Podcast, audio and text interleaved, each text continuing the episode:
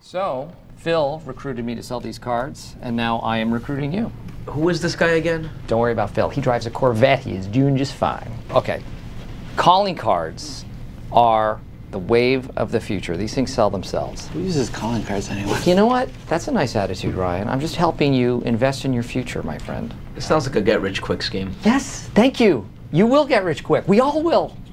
Didn't you lose a lot of money on that other investment, the one from the email? You know what, Toby? When the son of the deposed king of Nigeria emails you directly asking for help, you help. His father ran the freaking country, okay? All right, so raise your hand if you want to get rich. All right. No. Um, how is this not a pyramid scheme? All right, let me explain again. Phil has recruited me and another guy. Now we are getting three people each. The more people that get involved, the more people who are investing, the more money we're all going to make. It's not a pyramid scheme. It is a. It's not even a scheme per se. It's.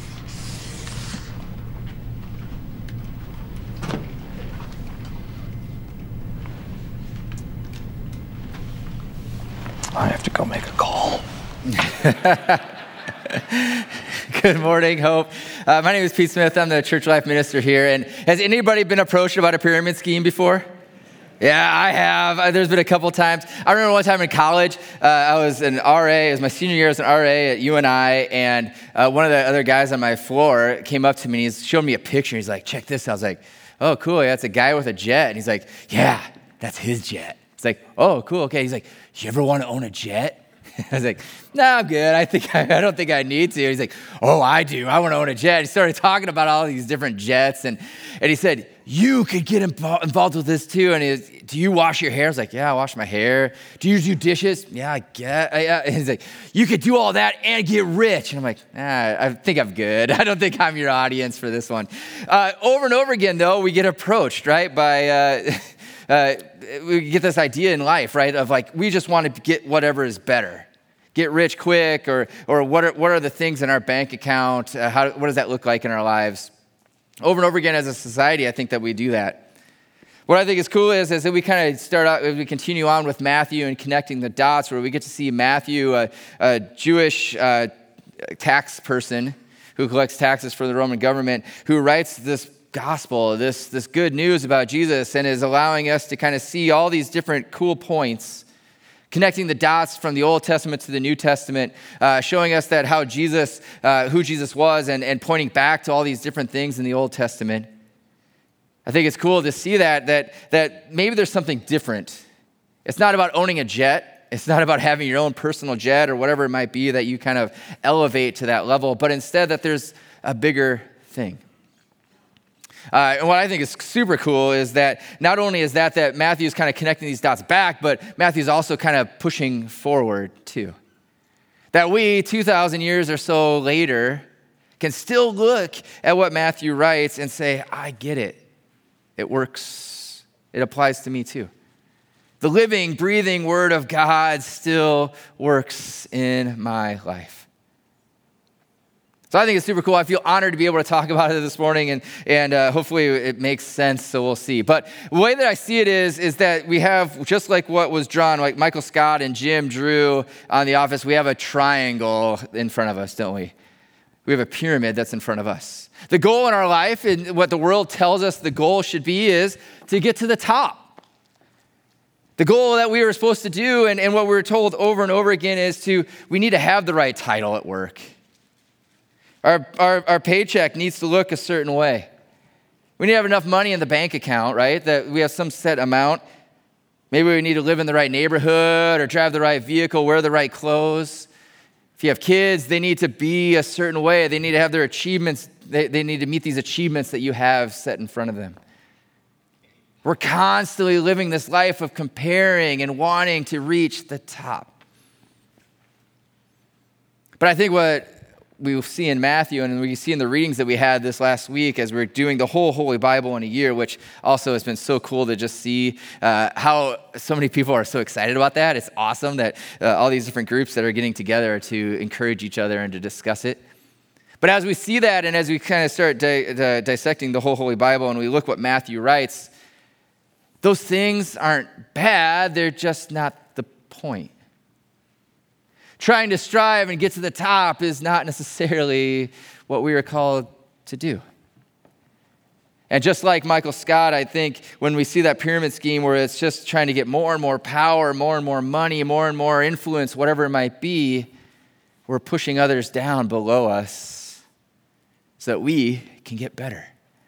That's what our society tries to tell us to do. I feel like we're all kind of living a pyramid scheme here a little bit, right? How do we look? How do we act? How do we reach that top point? How do we reach greatness? I think is the question, right?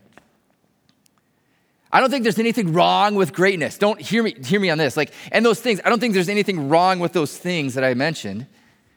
I don't think there's anything wrong with greatness. I think that honestly, with greatness, uh, God created us to be great. When we read in Genesis, the first book, and we see the creation story, and, and then God says, Let us make human beings in our image to be like us. We were created in the image of God. Turn to the person next to you, you say, You are great. You were created in God's image. That's a long saying. there you go. Did it though. Good job. We were created in God's image, right? We were created to be great, but I think it's a great, it's a different way. And I think what Jesus kind of lays out for us in Matthew is that it's a different greatness than what we normally see. That our world provides us a different view of what greatness is. That I think that what the problem is is that the way we see it with that pyramid and saying that we want to be at that point on the top is not how God wanted it to be. We see God said greatness and, and we create him in our image. And then we see chapters later in Genesis, we see that greatness go away. Cain and we, have, we read the story of Cain and Abel, sons of Adam and Eve, and, and Cain kills Abel because Cain wanted to be great. We see Cain saying, I want to be better than you. You're better than me, and I need to be better than you. Or then we read about the, like the Tower of Babel. It's all over the Old Testament. Tower of Babel. We have all these people get together and they're building this structure, this tower, and they say, This is so amazing. Let's keep going. Let's be equals to God. I mean, that's how it all happened, right? Adam and Eve in the garden, they, they, they ate from the tree of knowledge of good and evil. But what was the lie that they were told? They were said, if you eat from this, you will be like God. You will be God's equal. We kind of changed the way of what greatness means. And now it's that triangle like this where you're trying to get to that top, top point. But I don't think that's how God intended it to be. All throughout the Old Testament, New Testament, we can read about these different people and how they stro- are striving to be great striving to be on the top of that triangle and missing it, missing the point. Maybe they get to that top, but that's not where God desires for us to be. There are some examples in the Bible, though, uh, of some people who uh, lived out exactly how God defines what greatness is, is called to be. And one of those is Moses. Anytime that I think of Moses, this is what I think of. I don't know, is anybody else with me? Seriously, anytime. Uh, this is Charlton Heston, everybody that uh, would not know. Uh, he was in a movie called The Ten Commandments. I don't even think I've seen that whole movie, to be 100% honest. I remember as like a little Pete uh, at my great grandma's house, and it was on like not a digital TV, and it was probably black and white, and it was probably the screen was probably like that big and fuzzy, and I was playing with toys, but I think I remember it being on. But anytime, like, obviously, that is not what Moses looked like. We all know this. But man, anytime, let my people go. I don't even know if he says that. But that's what I imagine. Let my people go, and, and Moses like this. But Moses is an example for us that's laid out in the book of Exodus about what God, how God defines greatness. So we, uh, in our readings for this last week, it's Matthew, and then it was the beginning of Exodus. And so I'm going to kind of touch on Exodus, give you a little bit if you weren't able to get into it uh, to kind of know where, give some background, I guess, on where it's at. Exodus picks up kind of a little bit after where Genesis stops. Genesis, the end of Genesis, we have Joseph in, in his amazing Technicolor dream coat. Go, go, go, Joseph. You know what I'm talking about? Yeah. I was in that musical. I was not very good. Uh, I do not sing on purpose. Uh, the, um, but I was in it. It was desperation. They needed, somebody else got, he broke his arm, so he couldn't be like, I was one of the brothers, so I filled in. Um, anyway, I, I, was, I was a Napa delivery driver at the time, and so I'd push it, put a tape in and just be driving parts around town and, and learning the songs, is what I did actually. Um, anyway, uh, we have Joseph, and Joseph becomes number two. He climbs that pyramid, that triangle, right, in, in Egypt. He's number two. He's the Pharaoh's right hand man. And uh, his brothers come, his family comes because there's a plague and a, or a famine, and they come in to, because, uh, because they had food there in Egypt. And then we have Exodus, and Exodus picks up, and they're still there. They're still in Egypt, and they're flourishing. They're growing. Their family's growing. They become a lot. There's been a lot of there's a lot of people there now. Years and years have passed. And then Pharaoh, who's at the very top of that pyramid, the, the ruler, the king of Egypt, looks at these people, the Israelites is what they're called, and he looks at them and he says, They're getting too big. They're gonna, they, they could overthrow me potentially. Because that's the other thing, right? When, you when you think about the triangle, when you think about the pyramid, and you want to be as high up as you can at the top, it's all about power, isn't it? It's about control. It's about how can I keep where I'm at? How can I keep what I have? And so Pharaoh does that. Pharaoh says, they're, gonna, they're getting too big. They're going to overthrow me. So I'm going to make them my slaves. And he enslaves all the Israelites. And that works kind of, but then Pharaoh takes it another step further and he says, not only that, but let's kill, I want to kill every firstborn son. And that's where we kind of pick up. That's where Moses' story kind of picks up. So every Israelite firstborn son is being killed, and, and uh, Moses is born. Obviously, he's a male, and so his mom and sister devise a plan to try to save his life. And, and so they, after he, uh, you know, got a little bit uh, more dependent, uh, you know, still a baby, but he gets put into, um, he gets put into a, a raft kind of a thing and put into the water with the hopes that Pharaoh's daughter would find. And she did. She took him home. She found this baby, took him out of the, of the cradle and brought him home and made him part of Pharaoh's family. Could you imagine? So, so you have your pyramid, right? And you, pyramid, do you get it? You got a pyramid. We're talking about Egypt, right? Uh, you got your pyramid. You got Pharaoh up at top, and you have the Israelites at the very bottom. They're the slaves, right? They have no power. And you have this boy who was born a slave and now is at the top. But that's not what ends, that's not where Moses' life ends. That's not where we get to see God's power and glory shine through him. Instead, that's where it just starts. Moses then has a very interesting couple of years after he, uh, he ends up killing somebody. He flees Egypt, and when he's away, he encounters a burning bush that talks to him, and a staff that turns into a snake. Like all these very odd things happen to him. And then God says to him, I need you to go back to Egypt. I need you to go back because my, I can hear my people, the Israelites, crying for my help to be free. So he goes back asks for him to be free. He goes back to his grandpa and says, I guess, right? The grandpa. He says, set, set the Israelites free. And he says, No. Could you imagine if you were Pharaoh and you're at the top of that and you have a, a, huge mass of people below you? If you let them go, then probably everybody else below you, it's going to crumble, right? Your power is going to go away because if they see one pre- set of people leave, why can't I do that? Why can't I leave? And so he says, No. God says 10 plagues, and we all know, maybe we all know this, I guess. And if I'm, I'm sorry if this is all renew or new or uh, old stuff. Sends 10 plagues, and finally, we get to see Moses free God's people.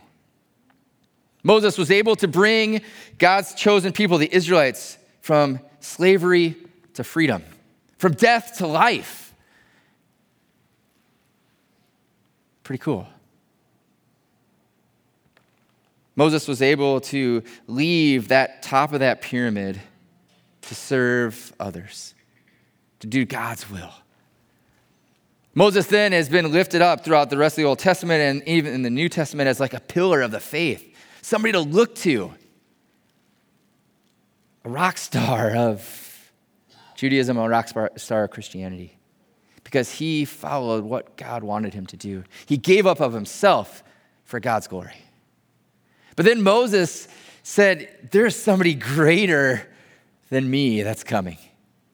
And he talks about this a little bit in, Ex, in Deuteronomy. He says, Moses continued, The Lord your God will raise up for you a prophet like me from among your fellow Israelites. You must listen to him. Somebody greater than me is coming. You must listen to him. You think I'm good? You just wait. And we all know that that person that Moses was talking about was the Messiah, it was Jesus, who came and modeled this idea of Moses even more for us. So that's where I want to pick it up is in our readings uh, today from Matthew. If you want, you can open up as well. Uh, it's Matthew chapter 20. Uh, if you want in your Bible, Bible apps, I'll read it out loud too. There'll be a little bit on the screen for us, but um, but I want to kind of go back a few, and so we're going to start in chapter uh, verse verse 20 as well. So chapter 20, verse 20 it says this: Then the mother of James and John, the sons of Zebedee, came to Jesus and her sons. She knelt respectfully to ask a favor. What is your request? He asked. She replied, In your kingdom, please let my two sons sit in places of honor next to you, one on your right and the other on your left. But Jesus answered by saying to them, You don't know what you are asking. Are you able to drink from the bitter cup of suffering I'm about to drink? Oh, yes, they replied, We are able. Jesus told them, You will indeed drink from my bitter cup, but I have no right to say who will sit on my right or my left. My Father has prepared those places for the one he, ones he has chosen. When the ten other disciples heard what James and John had asked, they were indignant. But Jesus called them together and said, you know the rulers in this world lord it over their people, and officials flaunt their authority over those under them. But among you, it will be different. Whoever wants to be a leader among you must be your servant, and whoever wants to be first among you must become your slave. For even the Son of Man came not to be served, but to serve others, and to give his life as a ransom for many. What a story, right? I love the beginning of it that James and John's mom comes and says to Jesus, like, hey, Jesus, I know you're to be the next big thing. Can they be your, you know, like your number one and number two? Can they be at their left and your right? Again, think about it like a pyramid, right? If Jesus is the top of that pyramid, they want to be the next ones down. What a mom. They're going for it, right? That's pretty good. Good job, mom. Uh, but that's not the way Jesus sees things. That's not the way God sees things. He does not see things as, as like this, where there's a top and then you want to work your way down. So I love that Jesus kind of takes this moment. And, and of course, I also think in the story, I think there's just uh, some interesting stuff too, where, of course, the other disciples, the other 10, when they hear that they're jockeying for, for position, what would you do? You'd probably go talk to them too, wouldn't you? Well, how come they get to be better than me? I'm just as good as them. And Jesus then uses this moment to teach us something big, to teach them, and I think to teach us. Because I'm guilty of the same. I, I, I'm guessing a lot of us are, right? Of what does it look like in my life? Do I have, am I reaching the points that I want to be reaching? Or am I, am I comparing myself to somebody and does it matter? But I love what Jesus says, where he says, But among you, oh, sorry, oh yeah, but among you it will be different. That works. Among you, it will be different. It's different than what it normally looks like in the world. The way that you are called to live is different. And then Jesus goes on to talk about this idea of being a servant and a slave, which I want to kind of dive into a little bit today. It's this idea of, okay, we're going to look at what it means to, like, okay, how do, how do we actually be different? By being a servant and a slave. So Jesus then, when he talks about servant, he says this. Um, he says, But among you it will be different. Whoever wants to be a leader among you must be your servant. I was kind of doing some research and, and reading about this word servant because I thought it was interesting because obviously this is a very important thing for Jesus to be kind of highlighting this idea of servant. And, and the word that he uses is not really a, a religious word at the time, it just meant somebody that would come and help, somebody that you'd hire to come and help you with whatever it was around your house. There was nothing exciting about it. There was nothing that was like, oh, that's revolutionary. Uh, like, this makes sense to me. This, it was just a common word. But Jesus elevated it, didn't he? You see, when I think of uh, a servant, I think of Downton Abbey. Does anybody, has anybody watched Downton Abbey before? It's like that BBC show. Nobody wants to raise their hand. I understand, because uh, I did not like it either. Um, just kidding. I didn't like it, but I was just kidding about raising um, the uh, it's a it's this TV show. It's uh, that was from the BBC, and it's about like turn of the century uh, household and and kind of they had the Lord and the lady of the house, and they had all these people that lived in this house that were their servants. One time, uh, my wife watched it. I tried watching a couple of things of it. Marta thought it was awesome.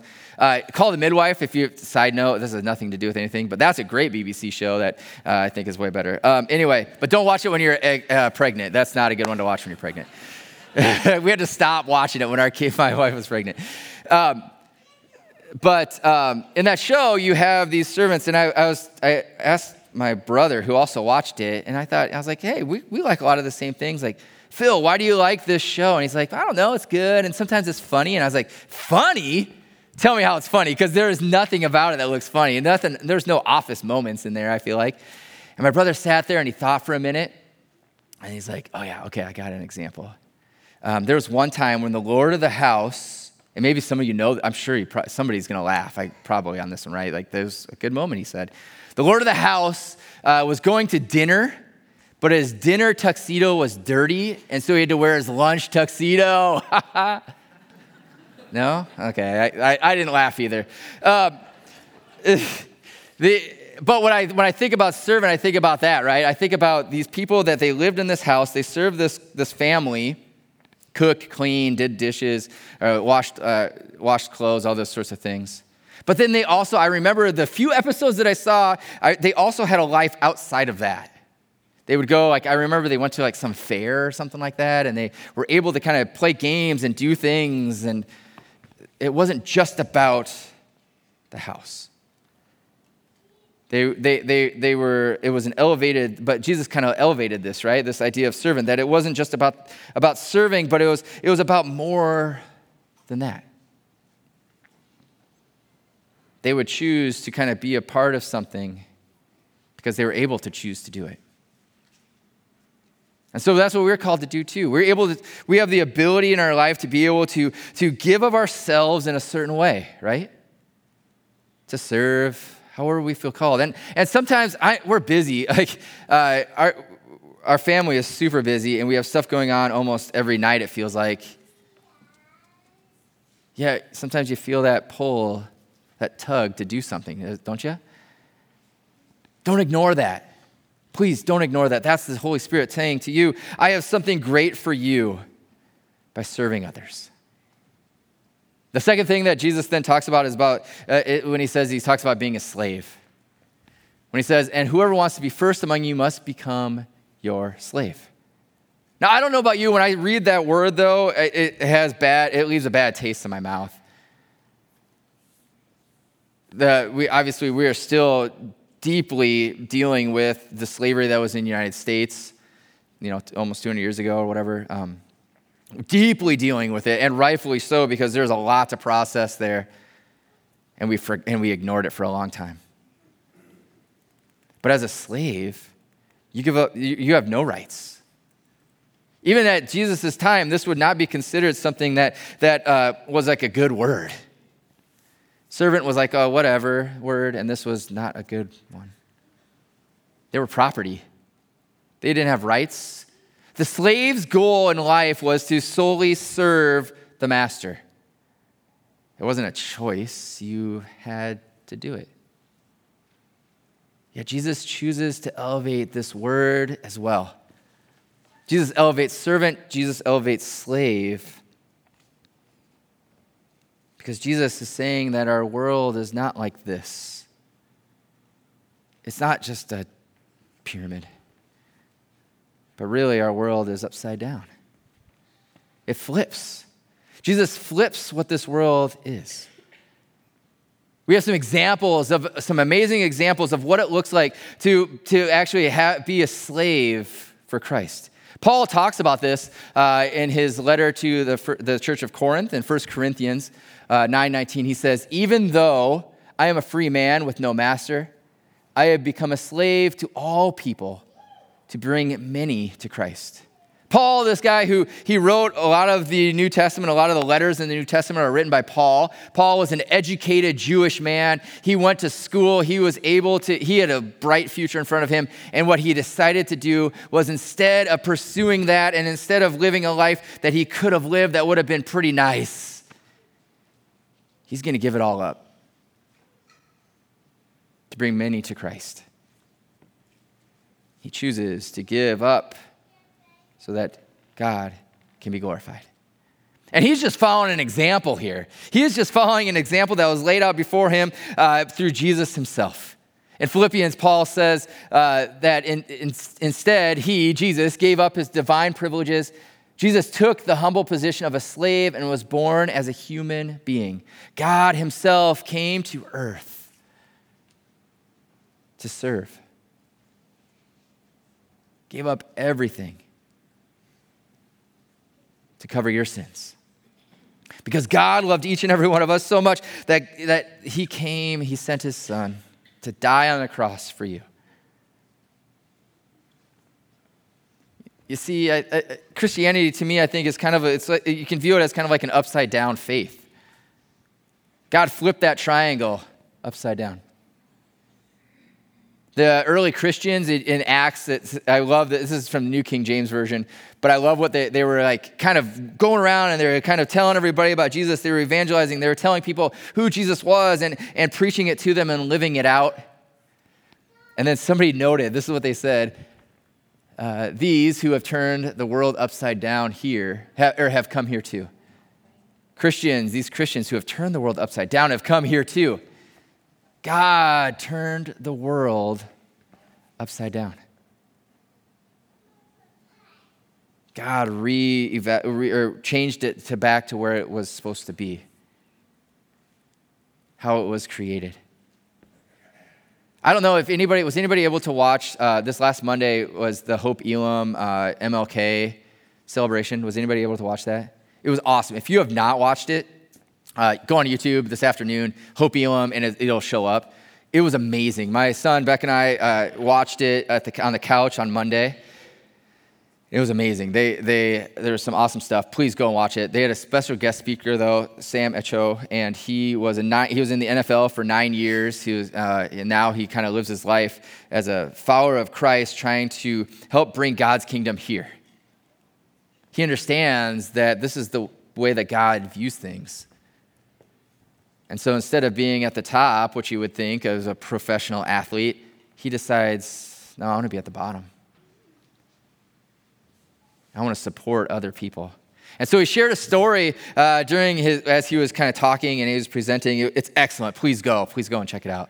Uh, but he shared a story about uh, it was during COVID and it was during, uh, there was a lot of uh, racial riots going on around the United States a lot of racial tension, and, and his what he considered like his his place of residence, Chicago, was under fire. Like there was just a lot of going on there. And, and so he called somebody that he knew and he said, I'm here. I can get as many people as you want. I, we've got, we're professional athletes. We've got uh, coffers and coffers of cash. What can we do? Tell us. We're ready. And the person that I talked to said, We want you to come and listen. Come and listen. Again, help support as opposed to come from the top. So they came and listened. And he brought people from all over. He said he brought from all the major sports teams in Chicago, all came to, go, to this west, this part of west side of Chicago, to a community center to listen to the people that were there. They drove around in a vehicle, like in a bus afterwards to see the community. And then they had an idea. Check out what Sam says about his idea. What if we could use our gifts for good? So we started to plan and to pray and to process and to think and to say, okay, we're going to do it, this and that. We said, but, but first, as I started to you know, gather people together and think about maybe the potential of turning one of these liquor stores into a, like a food, something, we went back the next week and sat with some of the kids from that community, asked a couple questions. We said, hey, we have this idea. Like, what if we um, would you want a, a healthy food mart in your community? They said, Sam, we would love one. We said, okay, quick question. Where do you get your healthy food from? Excuse me, where do you get your food from? They says, well, Sam, if we want to get food, we'll, you know, go to the gas station or McDonald's. I'm thinking like, the gas station? Like McDonald's, but the gas station, like, come on, you know what I mean? Like, he said, where do you get something healthy, something organic? Like, what? They said, Sam, if we want to get something healthy or organic, we have to commute 45 minutes to a different city. So, yes, we would love a healthy food mart in our community. So, with that, we met the next week and we brought in some designers and some builders and some architects. Said, hey, what if we planned with them? Like, y'all do the planning, we'll raise the money. So, in a week, we raised half a million dollars with 17 people. We bought the liquor store, started to dream about turning it into this like healthy food mart. The kids came up with the name. We called them actually not even kids, um, young entrepreneurs, because they ran it. Called Austin, because the neighborhood's called Austin, right? The Austin neighborhood is called Austin Harvest, providing community through fresh food. They ran it. They procured all the food. We got them. Some didn't have bank accounts. Some were jobs canceled. We got them bank accounts to get paid. And then we did this thing, which is like one of my favorite things too. I love throwing parties. We, we threw a, a, um, a liquor store tear down party. It was amazing.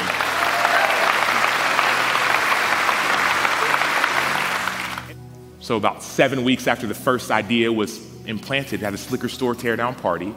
And a few weeks after that, Austin Harvest, this, this fresh food mart, was born. The reason I share this story is that on that day, when we opened up this fresh food mart, a couple athletes and some young entrepreneurs, some business people as well, architects, it felt like heaven on earth. It felt like heaven on earth. How cool of a story is that, right? Like they, they understood that, yeah, we have the resources, but we want to support you. The pyramid like this isn't working. They recognized that and they said, okay, that's not how God works either. That the world is not like this. Jesus himself said, My kingdom is not of this world.